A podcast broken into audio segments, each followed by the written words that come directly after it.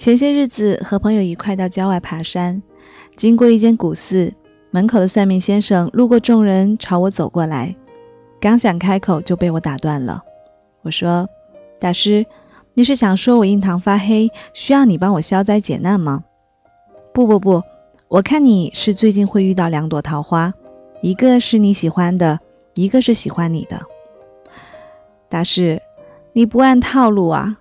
你还是帮我算算什么时候能发财吧。心灵鸡汤对我真的不管用。我暂时还没有遇到两朵桃花，陷入感情纠葛。那就先和你们说说我的朋友周小英的故事吧。毕业前，周小英被一个人喜欢过，那个是她的同班同学。这个男生每天晚上都会给她发信息说晚安。大学四年，低头不见抬头见。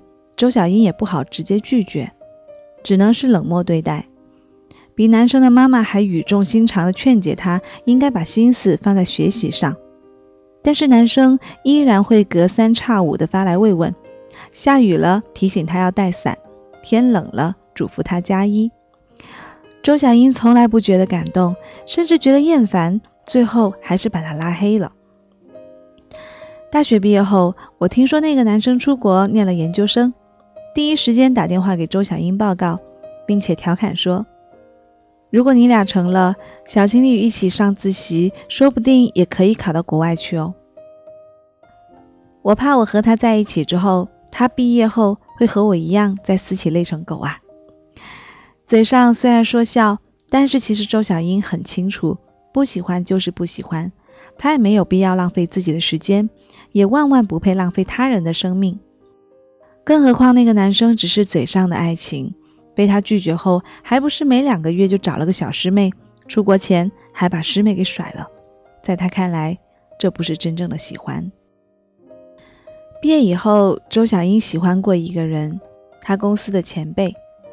学生时代，他最看不惯球场上为帅哥呐喊着迷的花痴女们。我的天哪，又不是拍偶像剧。但是现在你问他为什么喜欢上这一个前辈，纯粹是因为他好看吧？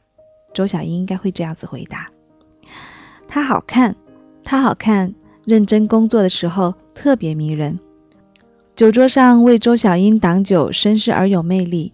就连思考时眉头紧锁、抽烟的样子，周小英都喜欢。周小英不敢相信，喜欢一个人会这样子盲目崇拜，这很不符合自己的理性。但也许这就是爱吧，他想。前辈什么都好，他对每一个人都是那么的贴心宽容，他又好像什么都会，唯一不会的就是喜欢周小英。入职考试前，前辈给予了周小英帮助和鼓励，顺利的入职以后，周小英几次想要邀请前辈表示感谢，顺便告白，都被拒绝了。他们之间好像有一堵透明的墙。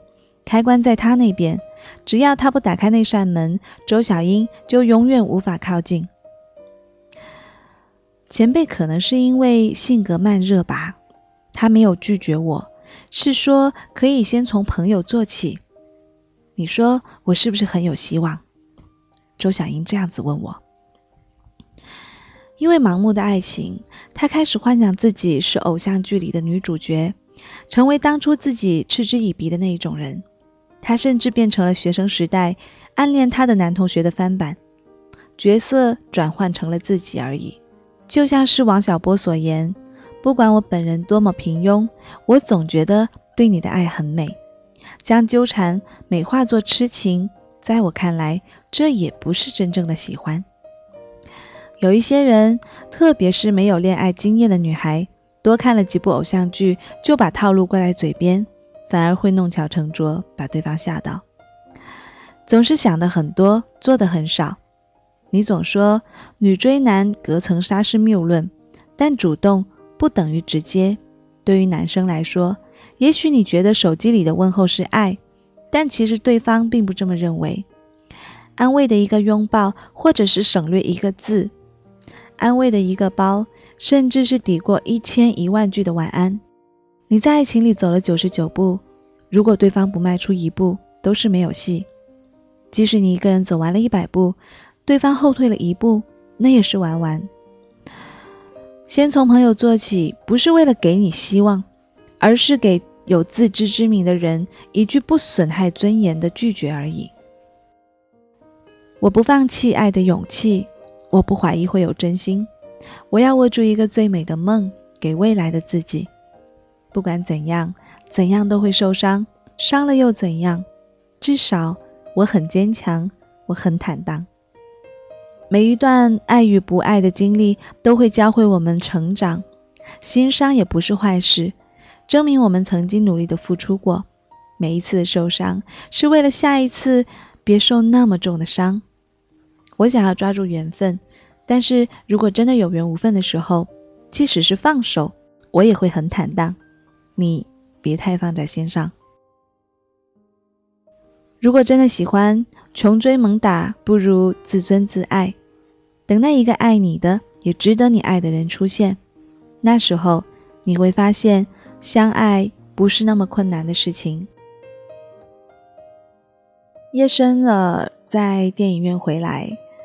突然觉得非常的清醒，于是，在包里翻出了自己很久没有拿出来的麦克风，想起欠下的麦子的稿件。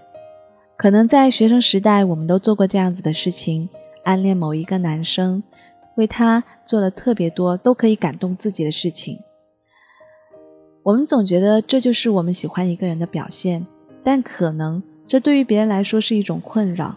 你觉得这是爱，可是对于别人来说，这反而是一种麻烦。其实麦子说的很对，与其这样子低声下气的去付出所谓的爱，还不如自尊自爱，等待那一个喜欢你的人出现。所以夜深人静的时候，我希望能够通过这些故事，给你一点力量，和给你一点清醒，给你一点理智。在爱情里，不要盲目。